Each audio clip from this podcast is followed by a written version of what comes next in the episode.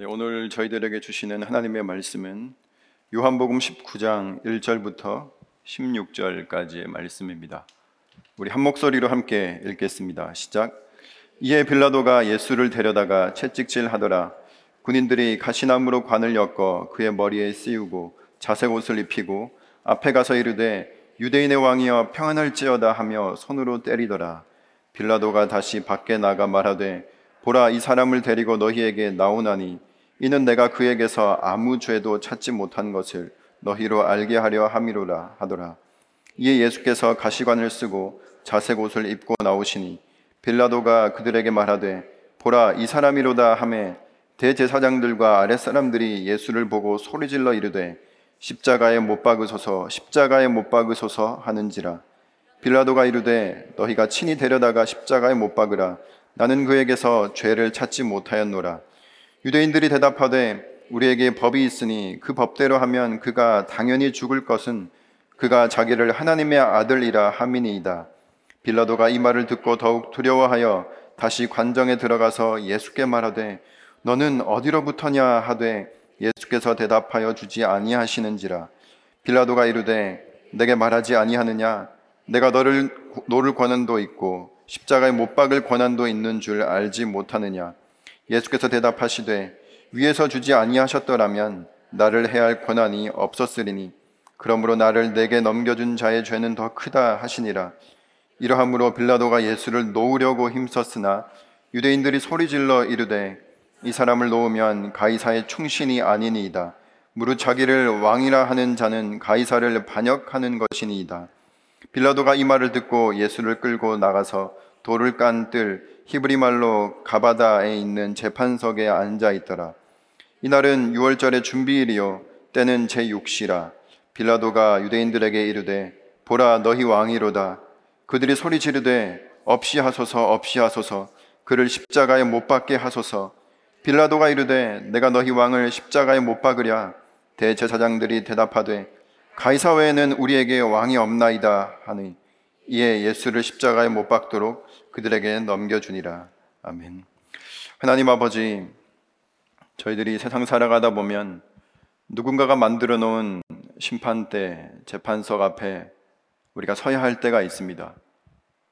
또한 우리도 내가 만들어 놓은 재판석에 앉아서 누군가를 저울질하고 판단할 때도 있습니다.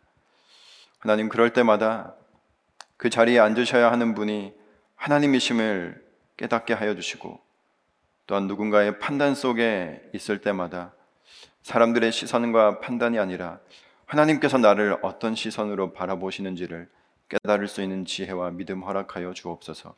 예수님의 이름으로 기도드립니다. 아멘. 어, 골 결정력이라는 말이 있습니다. 네, 축구 좋아하십니까? 네, 손흥민 선수가 골 결정력이 어마어마한 선수인데요.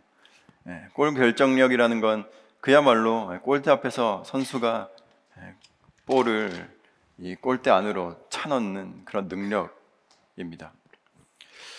어, 이 오늘 저희들이 읽은 이 본문은 대제사장들의 골 결정력을 잘 보여주는 그런 장면입니다. 어, 이들의 골은 무엇이었을까요? 이들의 목표는 무엇이었겠, 습니까 바로 예수님을 십자가에 못 박는 것. 예수님에게 사형 선고를 내리는 게 이 대제사장들과 유대인들의 고골이었습니다. 예. 아주 드리블이 기가 막힙니다. 이 안나스와 가야바 이 투톱 체제에서 나오는 이 빌드업이 어마어마한 것을 오늘 저희들은 볼 수 있다라는 사실입니다. 이제 눈앞에 골대가 보이는 것이죠. 예. 이제 그들이 정말 눈에 가시처럼 여겼던 예수에게 사형 선고만 내려지면 되는 그 상황이 눈앞에 다가왔습니다. 이들이 언제부터 예수님을 죽이기로 모의하기 시작했을까요? 우리 성경을 한 곳을 찾아보겠습니다. 요한복음 11장 47절입니다. 우리 자막을 보고 함께 읽어보겠습니다. 시작. 예, 대제사장들과 바리사인들이 공회를 모으고 이르되 이 사람이 많은 표적을 행하니 우리가 어떻게 하겠느냐? 어, 이 본문이 나사로 부활 사건 직후입니다. 예수님께서 죽었던 나사로를 살리신 이후에 그게 이슈가 되기 시작하니까 어, 이 대제사장들과 바리새인들이 공회를 소집합니다. 공식적인 회의를 소집한 것이죠. 우리나라로 치면 뭐 예, 임시 국회를 연 것과 예, 다름 없습니다. 여러분 공식적인 회의를 소집했다는 것 무언가 이제 이슈화를 시키고 공론화를 시켜야 하는 이 시점이라는 것은 이미 이 대제사장들 머릿속에는요 뭔가 공식적인 자리를 만들기 전에 이미 밑그림이 다 그려져 있다라는 상태 아니겠습니까? 네. 이미 다 밑그림을 다 그려놓고 치밀한 계획을 다 세워놓고 어떻게 하면 저 예수를 죽일 수 있을까? 결론이 다 나 있는 상태에서 사람들을 소집한 것입니다. 대제사장들과 바리새인들이 산해드린 그 공회를 소집한 거예요. 그리고는 본격적으로 저 예수라는 사람을 어떻게 죽일 것인지에 대한 모의를 시작합니다.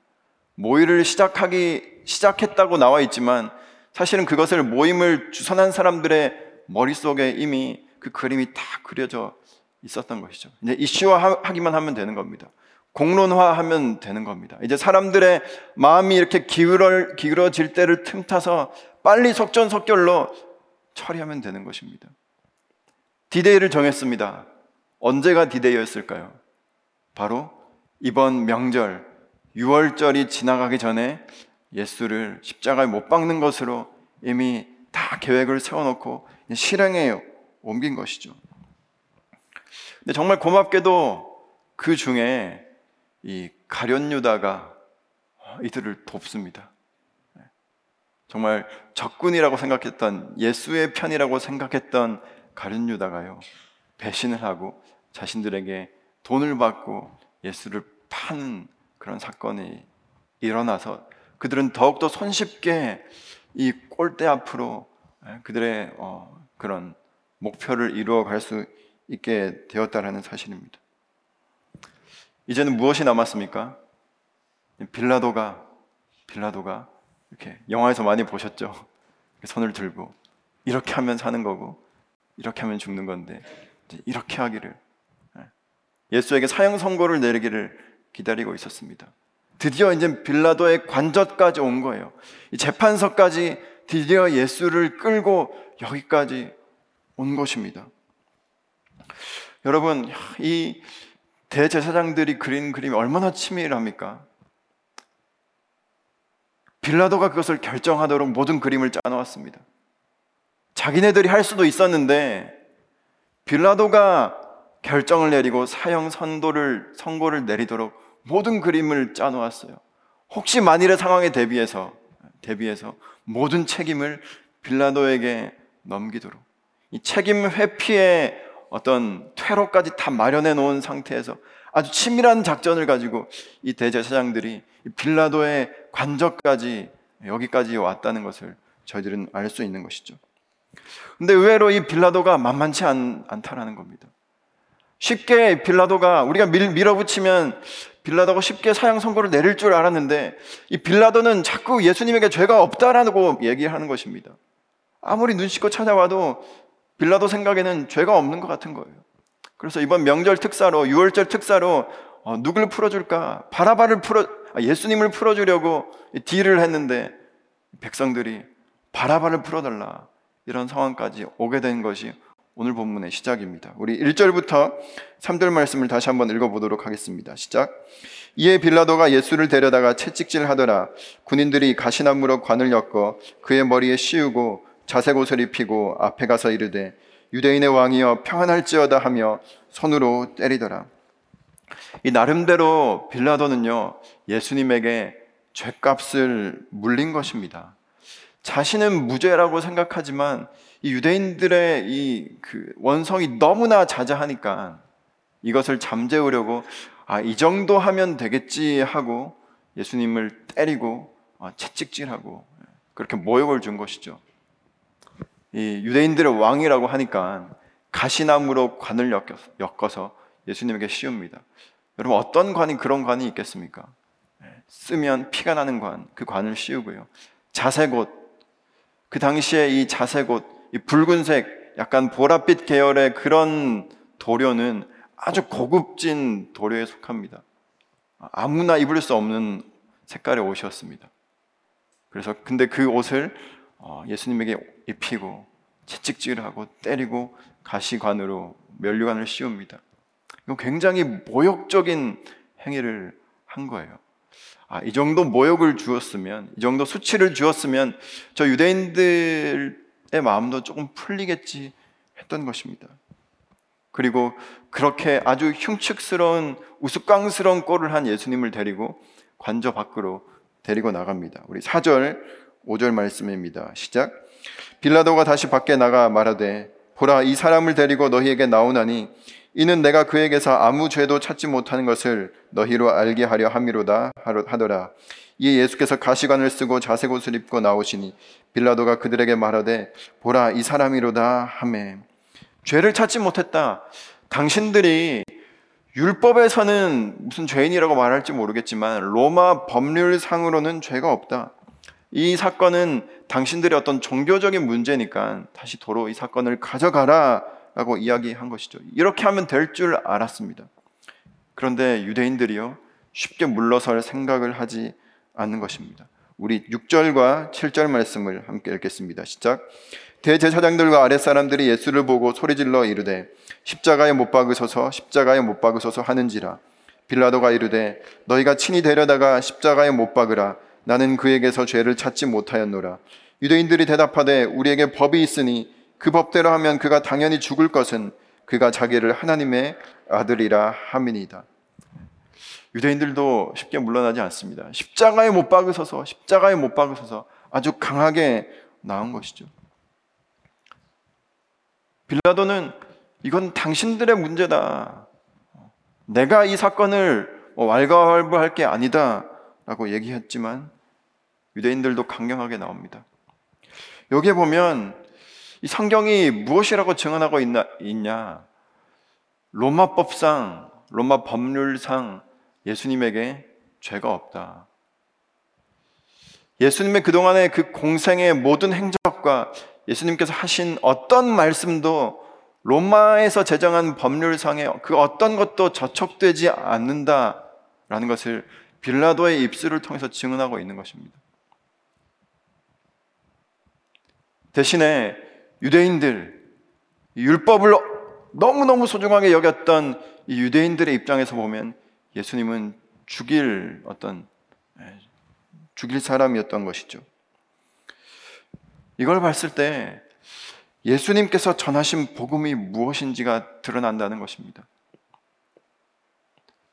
여러분, 복음이 무엇입니까? 적어도 예수님께서 전하셨던 복음은요, 로마법과 전혀 상충되지 않았다는 것입니다. 또 로마를 대항하고 로마를 대적하고 어떤 로마를 갈아엎기 위한 그런 복음이 아니었다라는 사실입니다. 예수님께서 전하셨던 복음은 유대인들의 지독한 그 율법주의, 하나님을 잘 믿는다고 하면서도 하나님 가장 가까이에 있다고 자부하면서도 하나님이 어떤 분이신지도 모르고 하나님께서 무엇을 원하시는지도 모른 채 살아가고 있는 저 사람들이 만들어 놓은, 구축해 놓은 유대 종교의 그 율법 시스템, 거기에 생명이 없다라고 얘기했던 것이 예수님께서 말씀하셨던 복음이었다라는 사실입니다. 여러분, 예수님은요, 로마와 갈등하지 않으셨습니다. 로마법과 대척점에 서 계시지 않았습니다.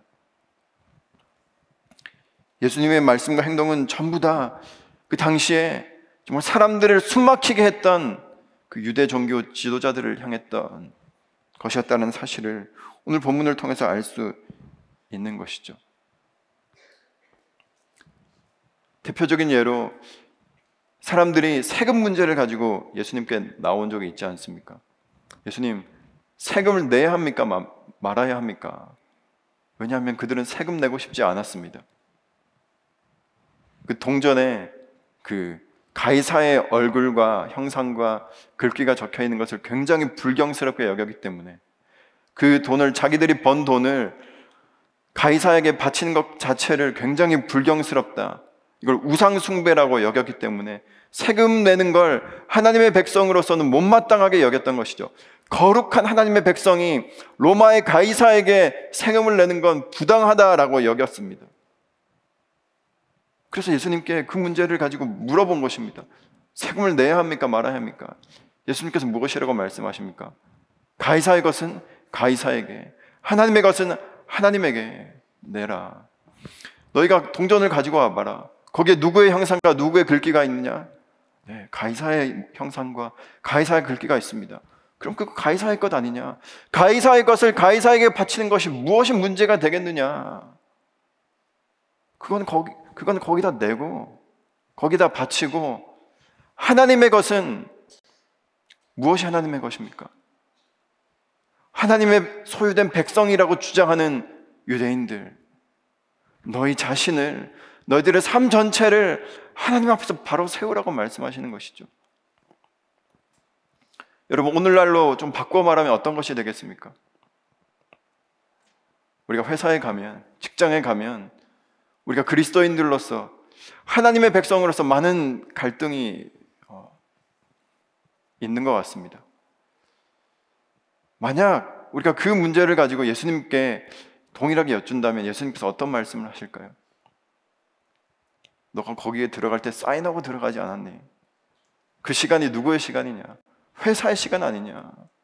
그러면 가이사의 것은 가이사에게, 사장님의 것은 사장님에게, 그리고 너 자신을 하나님의 정말 온전한 산 제물로 드려라 이렇게 말씀하지 않으시겠습니까? 예수님은요, 우리가 세상을 살아가지만 세상과 부딪히는 방식, 세상 가운데 하나님의 나라를 펼쳐가는 그 방식이 어떠해야 하는지 예수님 스스로도 보여주셨고 이 세금 논쟁을 통해서도 보여주셨다라는 사실입니다. 이 당시의 사람들은요, 이 하나님의 백성들이 로마 정권에 대항하는 것을 하나님의 나라를 이루어가는 것이라고 생각했습니다. 그리고 저 로마를 물리치는 것, 저 로마 정권을 몰아내는 것, 그래야 이 땅에 하나님 나라가 임한다라고 생각했습니다. 그리고는 그것을 가능하게 하는 메시아를 기대했던 것입니다. 우리를 로마로부터 정치적 독립을 가능하게 해주는 그 메시아를 하나님께서 보내주신 사람이라고 그렇게 생각했다라는 사실입니다. 그러나 예수님은 너희들이 아무리 저 로마 정권을 몰아낸다고 하더라도 정권을 한 번, 두 번, 아니 몇백 번을 바꾼다고 하더라도 그것으로 하나님의 나라가 이 땅 가운데 이루어지지 않는다라는 사실을 말씀해 주고 계신다라는 사실입니다. 저 로마 정권을 저 가이사를 몰아내면 마치 하나님의 나라가 우리 가운데 올 것처럼 이야기하고 있는 사람들에게 착각하고 있는 사람들에게 문제의 본질이 그것이 아니라고 말씀하고 계신다라는 사실입니다. 여러분 하나님 나라는 우리 삶 가운데 어떻게 임할까요? 여러분 이 대한민국 땅 가운데 어떻게 하나님 나라가 임하겠습니까? 저 여러분의 삶의 현장 가운데 저 여러분의 어떤 직업의 현장 가운데 어떻게 하나님의 나라가 임할까요? 우리는 기도합니다. 하나님, 저 상사만, 저 보스만 좀 바꿔주시면 제가 여기서 천국을 경험할 것 같은데. 하나님 나라는 천국을 맛본 사람이 만들어가는 것입니다. 어떤 시스템과 환경이 바뀐다고 거기에 천국이 임하는 것이 아니라는 사실입니다. 우리는 천국을 맛보지 않은 사람들이 자기만의 방식으로 천국을 만들어가는 세상에 살아갑니다. 그렇지 않습니까? 누구나가 꿈꾸는 야 이렇게 되면 좋겠다라고 생각하는 그 아이디어한 예, 유토피아가 있는 것이죠. 좌는 좌만의 어떤 유토피아가 있습니다. 우는 우만의 유토피아가 있습니다. 사회주의자들이 꿈꾸는 유토피아가 있습니다. 사람들 나름대로 지도자면 지도자 아니면 밑에 있는 사람들 밑에 있는 사람들 나름대로 꿈꾸는 천국이 있다라는 사실입니다. 그런데 그 천국이 이루어지면 어떨까요? 진정한 천국을 진짜 하나님 나라를 맛보지 못한 사람들이 아무리 천국을 만들어 놓은들 그 천국은요. 그것을 만든 사람에게나 천국일 뿐이지. 그가 만든 그 천국, 그가 자기의 방식대로 만들어 놓은 그 천국 안에서 누군가는 지옥을 맛보는 사람이 있는 것 아니겠습니까? 여러분, 좌가 천국을 만들면 우는 어떡할까요? 예. 지옥이라고 하지 않겠습니까? 지금 이 세상이 그것 때문에 싸우고 있는 것 아니겠습니까? 여러분, 푸틴이나 김정은을 보십시오. 그들에게 물어보십시오. 그들은 나름대로 자기의 천국을 만든 것입니다. 그렇지 않습니까? 딴 데 가려고 하지 않을 겁니다. 왜냐하면 거기가 자기가 만든 천국이기 때문에. 그러나 지독히도 자기중심적인 인간이 자기중심적인 천국을 만들어 놓으면 그 천국의 중심에서는 그 천국의 중심에 있는 사람에게는 그것이 천국일지 모르겠지만 그 천국의 주변부에서는 누군가는 지옥을 맛본 수많은 사람들이 생겨나게 되는 것을 우리가 오늘날 이 땅을, 이 땅을 살아가면서 목격하고 있는 현실 아닙니까? 천국은요, 하나님 나라는 그 진정한 하나님 나라를 맛본 사람만이 만들어가는 것입니다. 물과 피로 예수 그리스도의 보혈로 거듭난 사람만이 내 안에 천국이 임한 사람만이 정말 진정한 천국을 만들어가는 것입니다. 그렇기 때문에 하나님 나라를 경험하는 사람이 정치를 해야 하는 것입니다. 하나님 나라를 경험한 사람이 경제를 만져야 하는 것입니다. 하나님 나라를 경험한 사람이 의료에게도 진출해야 하는 것이고, 하나님 나라를 경험한 사람이 법도 만들어야 하는 것이고, 하나님 나라를 경험한 사람이 아이들도 가르쳐야 하는 것입니다. 그것이 없이는 그 어떤 시스템을 만들고, 그 어떤 정권을 교체하고, 그 어떤 리더를 갈아치운다고 해도, 거기에는 잠시 천국과 같은 어떤 일시적인 만족감은 있을지 모르겠지만, 또다시 지옥을 맛보는 사람들이 생겨난다는 사실입니다. 구간의 명장이라는 사, 말이 왜 생겨났겠습니까? 그렇게 바꾸자고 바꾸자고 해서 바꿔놨는데 경험해 보니까 아, 옛날이 더 낫네. 그런 생각이 드는 것 아니겠습니까? 된장찌개 맛을 아는 사람이 된장찌개를 끓여야 맛있는 된장찌개가 만들어지는 것처럼 한 번도 먹어보지 못한 어떤 유럽인이 와서 된장찌개를 아무리 그 레시피대로 끓여본들 된장찌개 맛이 나지 않는 것처럼 여러분 여호와의 선하심을 저와 여러분이 맛보아 알고 하나님께서 이 죄인된 나를 어떻게 구원하여 주셨는지 그래서 나를 어떻게 천국 백성 삼아 주셨는지를 맛보아 알고 그 다음에 우리가 하나님께서 맡겨주신 그 삶의 자리로 나아갈 수 있게 되기를 주님의 이름으로 축복합니다. 예수님께서는요, 하나님 나라가 유대인들이 생각하는 그런 방식으로 임하지 않는다라는 것을 오늘 이 십자가를 지러 가는 이 자리를 통해서 말씀하여 주고 계신다라는 사실입니다. 저와 여러분이 해야 할 것이 무엇입니까? 먼저 하나님의 은혜를 경험하는 것입니다. 먼저 하나님의 사랑을 경험하는 것입니다. 먼저 성령의 선하신 인도하심을 경험하는 것인 줄로 믿습니다. 어떻게 저와 여러분의 가정이 천국 같아질까요? 휴가철에 정말 좋은 곳에 가서 멋진 휴가를 보내고 오면 우리 가족이 천국을 경험하게 될까요? 물론 가서 이렇게 발 뻗고 편히 쉴 때 천국과 같을지 모르겠지만 그것이 얼마 가지 않습니다. 부모가 진정 하나님의 은혜를 경험한 부모가 있을 때만이 아이들은 그 가정에서 천국을 맛보는 것이죠. 남편이 하나님의 인정받아야 하나님의 인정받는 그런 남편이 되어야만 아내가 그곳에서 천국을 경험하는 것 아니겠습니까? 아내는 하나님의 그 사랑을 깊이 경험해야만 또한 남편과 자녀들을 사랑할 수 있는 그런 아내가 되는 것 아니겠습니까? 우리에게 필요한 것은요, 다른 어떤 것들을 바꾸는 것이 아니라 나를 바꾸시는 하나님의 은혜를 깊이 경험하는 것인 줄로 믿습니다. 이어서 8절부터 10절까지를 함께 읽어보겠습니다. 시작. 빌라도가 이 말을 듣고 더욱 두려워하여 다시 관정에 들어가서 예수께 말하되 너는 어디로부터냐 하되 예수께서 대답하여 주지 아니하시는지라 빌라도가 이르되 내게 말하지 아니하느냐 내가 너를 고, 내가 너를 놓을 권한도 있고 십자가에 못 박을 권한도 있는 줄 알지 못하느냐 이 빌라도가 이 유대인들이 하는 말을 듣고 두려워졌습니다. 그가 예수가 자기를 유대인의 왕이라고 한다라는 말을 듣고 두려워진 거예요. 왜냐하면 빌라도 생각에는 진짜 예수님이 왕이라는 생각이 들었기 때문입니다. 빌라도는 아주 잠깐 예수님을 마주했지만 빌라도 앞에 얼마나 많은 죄인들이 다녀갔겠습니까? 빌라도는 오늘 본문에 나왔던 것처럼 자기 앞에 있는 죄인의 목숨을 살릴 권한도 있고 죽일 권한도 있는 막강한 절대적 권력을 가진 사람이었습니다. 수많은 죄인들이 자기 앞에서 재판받을 때 자기의 생사 여탈권을 지닌 자기 자신, 이 빌라도를 대하는 그 눈빛에서, 그 몸짓에서, 그 태도에서 어떤 것들을 읽었겠습니까? 대부분 죄인들은요, 빌라도 앞에서 자신의 목숨을 구걸했을 것입니다.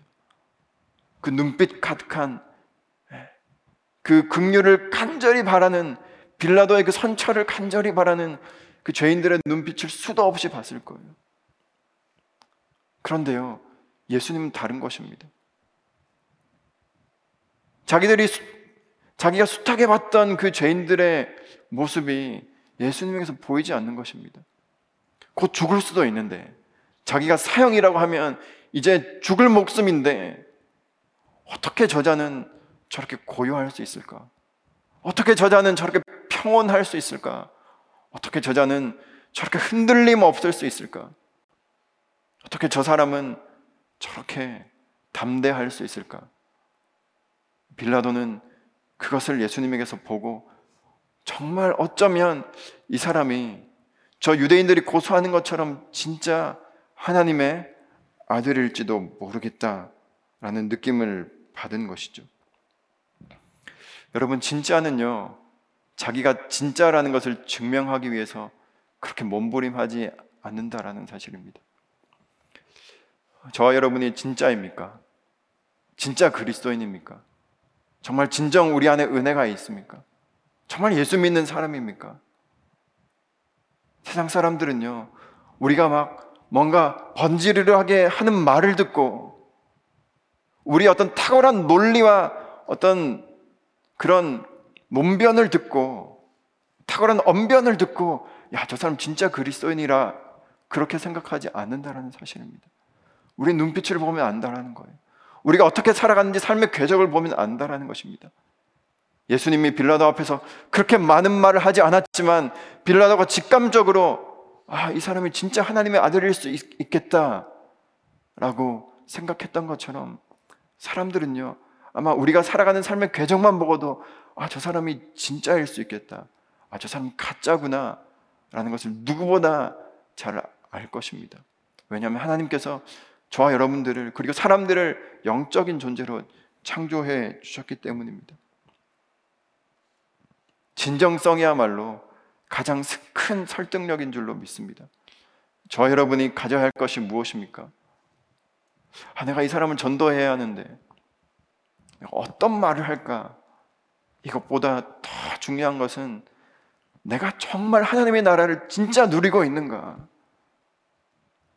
내가 정말 예수님을 믿고 있는가? 나를 먼저 점검하는 것인 줄로 믿습니다. 그렇게 내 안에 진짜가 있다면 나를 보는 누군가도 내 눈빛에서 그 진짜를 읽어내게 될 것입니다. 어, 실제로 이 빌라도는요, 예수님을 놓아주려고 했습니다. 그렇지 않습니까? 지난주 본문부터 시작해서 계속 빌라도는 예수님을 어떻게든 풀어주려고 노력했다라는 것을 알 수 있어요. 하나님의 아들일지 모른다고 생각했습니다. 그리고 자신에게는 예수님을 놓을 권한이 있다고 생각했습니다.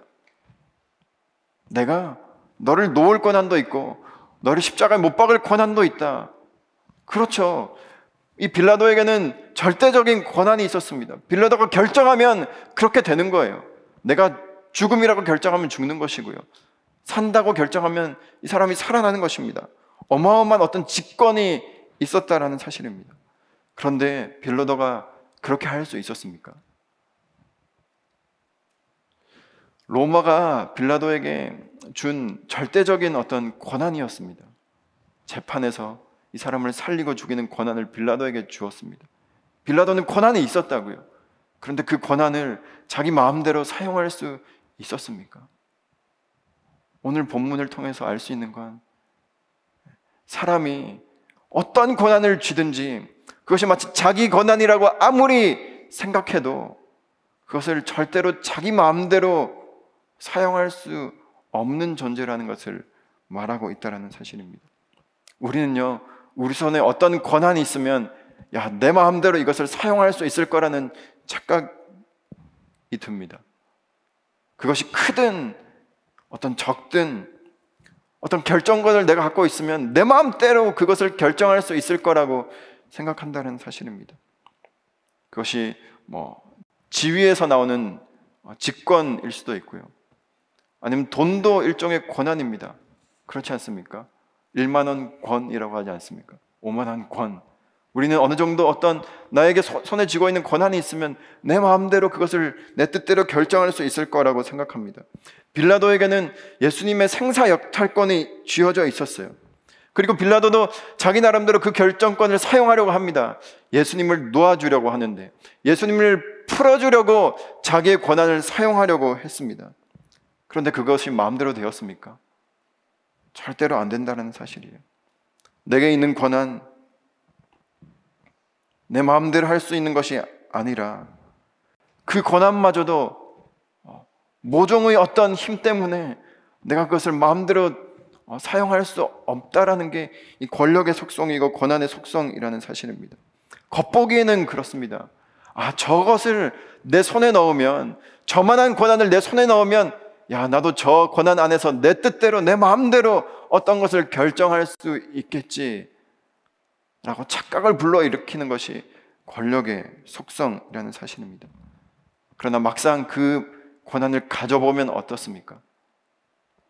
그 권한을 쥐고 있지 않았을 때는 몰랐는데 마치 내가 다 그것을 나에게 내 손에 쥐면 내가 다 알 수 있을 것처럼 생각이 됐는데 막상 그것을 손에 넣고 보니까 그것도 별거 아니라는 것입니다. 그래서 사람들은 어떻게 하는가? 야, 내가 만 원권을 쥐어보니까 만 원으로 할 수 있는 게 별로 없네. 5만 원권을 손에 쥐어야 되겠다. 이게 수많은 사람들이 달려나가는 방식입니다. 아, 내가 팀원으로 있을 때는 야, 내가 팀장만 돼도 야, 이건 내 뜻대로 이렇게 이렇게 내 팀을 좀 이렇게 꾸려볼 수 있을 것 같았는데 팀장 돼 보니까 어떻습니까? 과장이 있네요. 그때부터 또 과장이 되려고 하는 것. 또 막상 과장의 자리에 올라가 보니까 그 마음대로 안 되는 것입니다. 사람들은요, 야, 내 손에 있는 그 권한, 그것을 내 뜻대로 다 사용할 수 없다라는 것을 알면 그것이 신기루라는 것을 깨닫고 거기서 유턴하는 선택을 하지 않고 더욱더 직진하려고 한다는 사실입니다. 더욱더 위로 위로 올라가려고 한다는 사실입니다. 그리고는 그 피라미드의 상부 최상단을 향해서 끊임없이 기어 오르려고 하는 것이죠. 그러나 손에 넣는 권한 그 어떤 권한도 자기의 어떤 어, 만족감을 충족시킬 수 없다는 것을 알고는 결국에는 나중에는 하나님 자리까지 넘보게 된다라는 것이 인간의 속성 아니겠습니까? 예수님은요, 오늘 이 재판을 받는 어쩌면 유대 종교 지도자들이 갖고 있는 권한, 이 빌라도라는 이 로마 총독이 가지고 있는 이 권한, 그 사이에서 가장 권위 있는 하나님의 권한 속에 순종하는 삶이 어떤 것인지를 십자가를 따라가는 그 길에서 보여주고 계신다는 사실입니다. 저는 저와 여러분이 어떤 고난을 따라가 따라서 살아가야 할지 오늘 본문을 통해서 한번 묵상해 보셨으면 좋겠습니다. 우리 전도서 12장 13절 말씀을 함께 읽어 보겠습니다. 시작. 일의 결국을 다 들었으니 하나님을 경외하고 그의 명령들을 지킬지어다. 이것이 모든 사람의 본분이니라. 사람의 본분이 무엇입니까? 창조주의 존재를 인정하고 그 창조주를 창조주의 섭리에 맞춰서 살아가는 것. 피조물이 창조주의 뜻에 따라 살아가는 것. 그것을 사람의 모든 사람의 본분이다 라고 성경은 저희들에게 증언하고 있습니다. 어떤 권한에 순종하면서 사시겠습니까? 또한 우리가 우리에게 주어진 어떤 작은 자리든 큰 자리든 그곳, 그곳에서 내가 어떤 행사할 수 있는 그 권한이 어디로부터 왔다고 고백하면서 사시겠습니까? 그것은 절대로 우리의 것이 아닙니다. 혹시 저 여러분에게 어떤 권한이 있다면 그것은 내 마음대로 내 뜻대로 무언가를 해보라고 나에게 주어진 것이 아니라 하나님의 나라를 나를 통해서 이루어 가고자 하나님께서 나에게 허락하신 정말 책임이자 하나님의 은혜라는 사실을 저 여러분들이 기억할 수 있게 되기를 주님의 이름으로 축복합니다. 이어서 1절 말씀입니다. 함께 읽겠습니다. 시작. 예수께서 대답하시되 위에서 주지 아니하셨더라면 나를 해야 할 권한이 없었으리니 그러므로 나를 내게 넘겨준 자의 죄는 더 크다 하시니라. 아마 예수님의 이 말씀을 들은 빌라도는요 뒤통수를 한 대 맞은 것과 같은 느낌이었을 것입니다. 왜냐하면 이 권한의 속성을 꿰뚫어 보시는 이 예수님의 한마디였기 때문에 그렇습니다. 자기에게 막강한 권한이 있었지만 그 권한 한 번 제대로 행사할 수 없는 이 자기 자신의 어떤 깊은 고민, 예수님 그걸 알고 계셨습니다. 너에게 있는 고난, 그것이 너의 것이 아니라, 너가 내 생사 여탈권을 쥐고 있는 것이 아니라, 이 모든 재판이 너의 뜻대로 되는, 될 것이 아니라, 하나님의 뜻대로 되어가고 있고, 나는 그 뜻에 순종하면서 지금 이 길을 걸어가고 있다. 다 하나님의 뜻대로 될 것이다. 라고 이야기했던 것이죠. 이 한마디를 들은 빌라도는요, 더욱더 힘써서 예수님을 놓아주려고 안간 힘을 씁니다. 그러나 자기 마음대로 됩니까? 그것이 되지 않는다는 사실입니다. 우리 12절, 13절 말씀입니다. 읽겠습니다. 시작. 이러함으로 빌라도가 예수를 놓으려고 힘썼으나 유대인들이 소리질러 이르되 이 사람을 놓으면 가이사의 충신이 아니니이다. 무릇 자기를 왕이라 하는 자는 가이사를 반역하는 것이니이다. 빌라도가 이 말을 듣고 예수를 끌고 나가서 돌을 깐뜰 히브리 말로 가바다에 있는 재판석에 앉아 있더라. 사람들이 소리를 지릅니다. 어, 그때나 지금이나 사회에는 소리를 지르는 사람들이 언제나 있었던 것 같습니다. 오늘날도 마찬가지이지 않습니까? 정말 대놓고 소리만 질러대는 사람들은요, 정말 답이 없는 것 같습니다. 오늘날 이 사회가 겪는 어려움이 어떤 것일까요? 어쩌면 그 양극단에서 정말 사회의 고막이 떨어져 나갈 듯 소리를 질러대는 그 사람들의 소리들 때문에 사회에 있는 다양한 소리가 다 묻혀지는 것. 그리고 어느새 어, 누구도 모르게 사회에 있는 다양한 소리가 그 양극단의 소리로 수렴해 가는 것이 어, 이 사회가 겪고 있는 어려움 중에 하나 아니겠습니까? 이 당시에 유대인들이요 소리 지르기 시작합니다. 정말 뭐 앞도 뒤도 돌아보지 않고 그냥 밑도 끝도 없이 소리를 지르는 거예요. 막무가내로 소리를 질러대는 것입니다.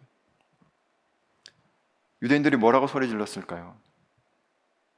당신이 예수를 놓으면 가이사의 충신이 아니니이다. 여러분 대제사장들이 얼마나 치밀하게 이 재판을 준비해 왔는지를 볼 수 있는 대목입니다. 혹시 빌라도가 정말 이렇게 어, 좀 어렵게 나오면 반대하면 어떤 카드를 꺼내야 빌라도를 굴복시킬 수 있는지 이미 이들이 다 계산하고 여기까지 왔다라는 것을 알 수 있습니다. 그렇지 않습니까? 빌라도가 마지막까지 마지막까지 빌라도가 완강하면 어떻게 하면 저 빌라도를 설득할 수 있을 것인가? 이들이 마지막으로 이 뒤집은 카드가 당신이 예수를 놓으면 예수를 살려주면 당신은 가이사의 충신이 아니다. 빌라도로 하여금 어쩔 수 없이 예수님에게 사형 선고를 내릴 수밖에 없도록 만드는 카드, 이 가이사의 이름을 꺼낸 것입니다. 세상은요, 이런 걸 지혜라고 말합니다. 그렇지 않습니까? 상대가 어떠, 어쩔 수 없도록 꼼짝달싹 못하도록 정말 묘수를 내는 것. 끝까지 내 히든 카드를 잘 숨겨, 숨기고 있다가 마지막에 그 카드를 뒤집음으로써 상대가 가지고 있는 모든 패를 무력화시키고 어떤 내 신의 한 수를 던지는 것. 상대가 이렇게 말하면 이렇게 받아치고 저렇게 말하면 또 이렇게 받아치고 그 모든 수를 다 계산하고 이렇게 대응하는 것을 세상은 지혜라고 말합니다. 그래서 이들이 정말 지혜로웠던 것일까요?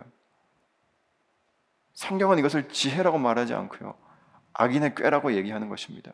우리 시편 1편 1절에서 2절 말씀을 함께 읽어 보겠습니다. 시작. 복 있는 사람은 악인들의 꾀를 따르지 아니하며 죄인들의 길에 서지 아니하며 오만한 자들의 자리에 앉지 아니하고 오직 여호와의 율법을 즐거워하여 그의 율법을 주야로 묵상하는도다. 악인들의 꾀, 죄인들의 길, 오만한 자들의 자리. 악인들의 꾀가 무엇일까요? 이 대제사장들이 가지고 온 전략. 이 어떻게든 이 빌라도를 구워 삶으려는 굴복시키려는 이 전략. 이것이 악인들의 꾀입니다. 무엇이 죄인들의 길입니까?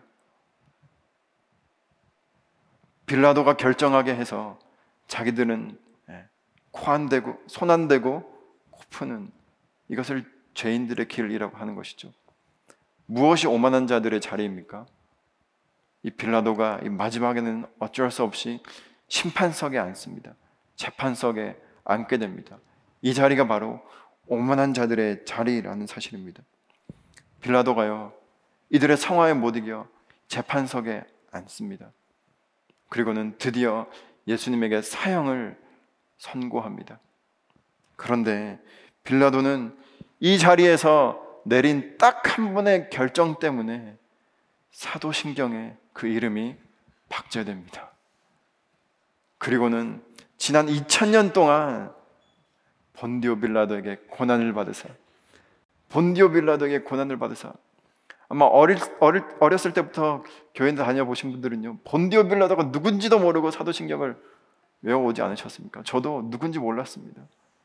누군지도 모르는 어린아이부터 노인들까지 개신교뿐만 아니라 저 칼톨릭에까지 정말 지구상에 나도 코도 모르는 수많은 사람들의 입에 오르내리는 이름으로 사도신경에 박자가 되는 그 결정을 이 빌라도가 하게 되었다라는 사실입니다. 근데요, 엄밀히 말하면 본디오 빌라도는 나름대로 예수님을 석방하려고 정말 열심히 노력했던 사람이었습니다. 그런데 어쩔 수 없이 선택하게 된 것이죠. 어쩔 수 없는 선택. 그러나 여러분, 어쩔 수 없는 선택도 본인의 선택이라는 사실을 기억할 수 있게 되기를 바랍니다. 저는 저와 여러분이 이렇게 선택하지 않았으면 좋겠습니다. 하나님 앞에서 하나님 제가 어쩔 수 없는 선택이었습니다. 그러나 그마저도 우리에게 주신 그 권한을 내 마음대로 선택한 나의 결정이었고 나의 선택이었다라는 사실입니다. 에덴 동산에서 어떤 일이 있었습니까? 선악과를 아담과 하와가 먹고 하나님께 무엇이라고 얘기했습니까? 아담이 그렇게 얘기했습니다. 하나님, 제가 먹으려고 해서 먹었던 거 아닙니다. 하나님께서 주신 저 하와가 나에게 이 열매를 갖다 주는데 어떻게 먹지 않을 수 있겠습니까? 어쩔 수 없이 먹었습니다. 라고 이야기했습니다. 하와는 무엇이라고 얘기했습니까? 하도 그렇게 얘기했어요. 뱀의 유혹이 얼마나 달콤한지 제가 유혹받아서 어쩔 수 없이 먹었습니다. 여러분, 그것도요, 자기가 한 것입니다. 저는 저와 여러분이 상황에 등 떠밀려 결정하지 않게 되기를 바랍니다. 우리는 어떻게 결정해야 되겠습니까? 기도하고 결정해야 하는 것이죠. 사람들의 어떤 상황에 못 이겨서 저 사람들의 말을 듣고 이 사람의 말을 듣고 유튜브 몇 편 보고 책 몇 권 읽고 결정하는 것이 아니라 천지의 주제이신 하나님 앞에 기도하고 하나님의 뜻을 묻고 말씀 위에서 말씀 따라 믿음의 결정을 내려야 하는 것이 저와 여러분들인 줄로 믿습니다. 이어서 마지막으로 14절부터 16절까지의 말씀입니다. 읽겠습니다. 시작. 이날은 유월절의 준비일이요. 때는 제6시라. 빌라도가 유대인들에게 이르되 보라 너희 왕이로다. 그들이 소리 지르되 없이 하소서 없이 하소서. 그를 십자가에 못 박게 하소서. 빌라도가 이르되 내가 너희 왕을 십자가에 못 박으랴. 대제사장들이 대답하되 가이사 외에는 우리에게 왕이 없나이다 하니 이에 예수를 십자가에 못 박도록 그들에게 넘겨 주니라. 지금 이 일이 일어나는 시점이 6월절 준비일입니다 내일이면 6월절이에요 근데 이 일이 일어나는 장소가요 보통은 그 빌라도의 관저 안에서 재판이 진행되어야 하거든요. 그런데 관저 바깥에서 이 일이 진행되고 있다는 사실입니다. 왜 바깥에서 이 일이 일어나고 있을까요? 유대인들이 이방인인 빌라도의 관저에 들어가는 것을 거부했기 때문입니다. 왜냐하면 내일이 6월절인데 6월절을 아주 정결하고 거룩하게 지켜야 하는데 이방인의 집에 들어가게 되면 율법상 자신들이 더러워지는 것입니다. 그래서 절대로 이방인의 집에 들어가지 않고 여기서 지금 재판을 벌이고 있는 것이죠. 그런데 여러분, 이들이 정결법은 그렇게 중요하게 여기면서 내가 율법상 깨끗해지는 것, 거룩해지는 것을 그렇게 중요하게 여기면서 이들이 정말 하고 있, 지금 하고 있는 이 더러운 짓에 대해서는 한 사람을 무고하게 십자가에 못 박는 이 더러운 짓에 대해서는 아무 인지하지 못하고 있는 이 상태를 저희들은 어떻게 지켜봐야 하겠습니까? 이것이 바로 전형적인 종교인들의 모습이라는 사실입니다. 나는 정결법 지켰다 이것이죠. 난 예배 드렸다는 것입니다. 난 헌금했다라는 거예요. 난 담배 안 핀다는 거예요. 난 술 안 먹는다 이겁니다. 나는 저 사람들과 같이 살지 않는다라는 것입니다. 그래서 내가 깨끗하다라고 생각하는 것. 그러나 정말 이들이 깨끗했습니까? 아니요. 그들은 하나님께서 보내주신 메시아를 십자가에 못 박는 정말 어쩌면 더럽고 치사한 일을 하면서도 자기 자신은 깨끗하다라고 생각하는 어마어마한 모순 속에 살아가고 있었다라는 사실입니다. 저는 저와 여러분들이 이러한 모순에 빠지지 않게 되기를 주님의 이름으로 축복합니다. 저 여러분들이 누구보다 더 나을까요? 아, 그래도 오늘 본문에 나온 이 대제사장들보다 내가 낫겠지. 십자가 앞에서는요, 다 똑같다라는 사실이라는 것을 기억하게 되기를 바랍니다. 그리고 이, 이 사람들이 마지막으로 무엇이라고 외치는가? 가이사 외에는 우리에게 왕이 없습니다. 하, 여러분, 얼마 전까지만 해도요, 며칠 전만 해도 가이사에게 세금 내는 것을 용납하지 못해서 가이사를 왕으로 인정하지 못해서 분노했던 사람들이었습니다. 그런데 이들의 입에서 가이사 외에는 우리의 왕이 없습니다. 하나님의 백성들의 입에서 이런 이야기가 나오는 것입니다. 그것도 종교 지도자들의 입에서. 만약에 이들이 평소에 하나님을 정말 나의 왕이라고 조금이라도 진지하게 생각해 봤다면 이런 이야기가, 이야기가 입 밖에서 입 밖으로 나올 수 있었겠습니까? 여러분 결정적인 순간에 내가 어떤 분을 왕으로 모시고 사는지가 드러나는 것입니다.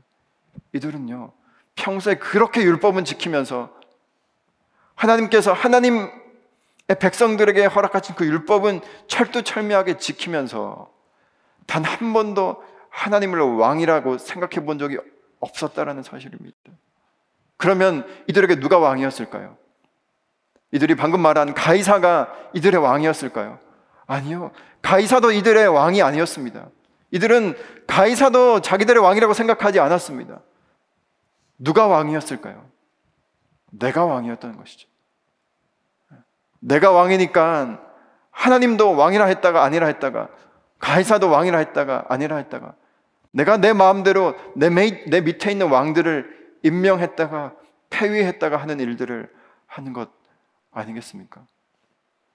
저는 저와 여러분들이 오늘 예배 자리에서 내 삶의 왕의 자리에 누가 앉아 있는지를 한번 생각해 보시기를 바랍니다. 혹시 내가 왕은 아닌가?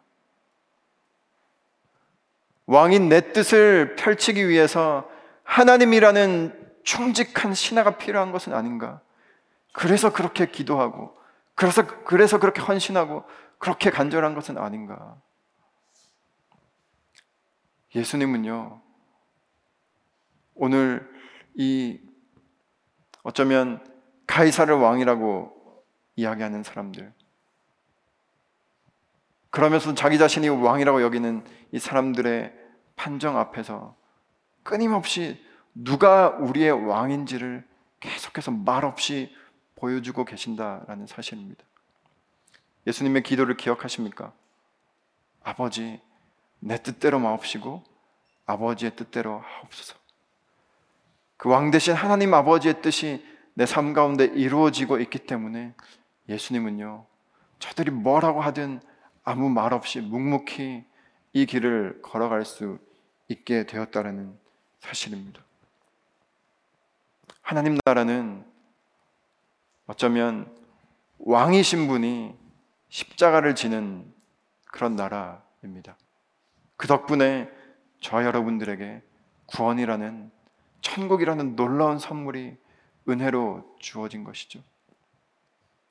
그 하나님을 우리의 왕으로 인정한다면 우리는 또한 어떻게 살아가야 하겠습니까?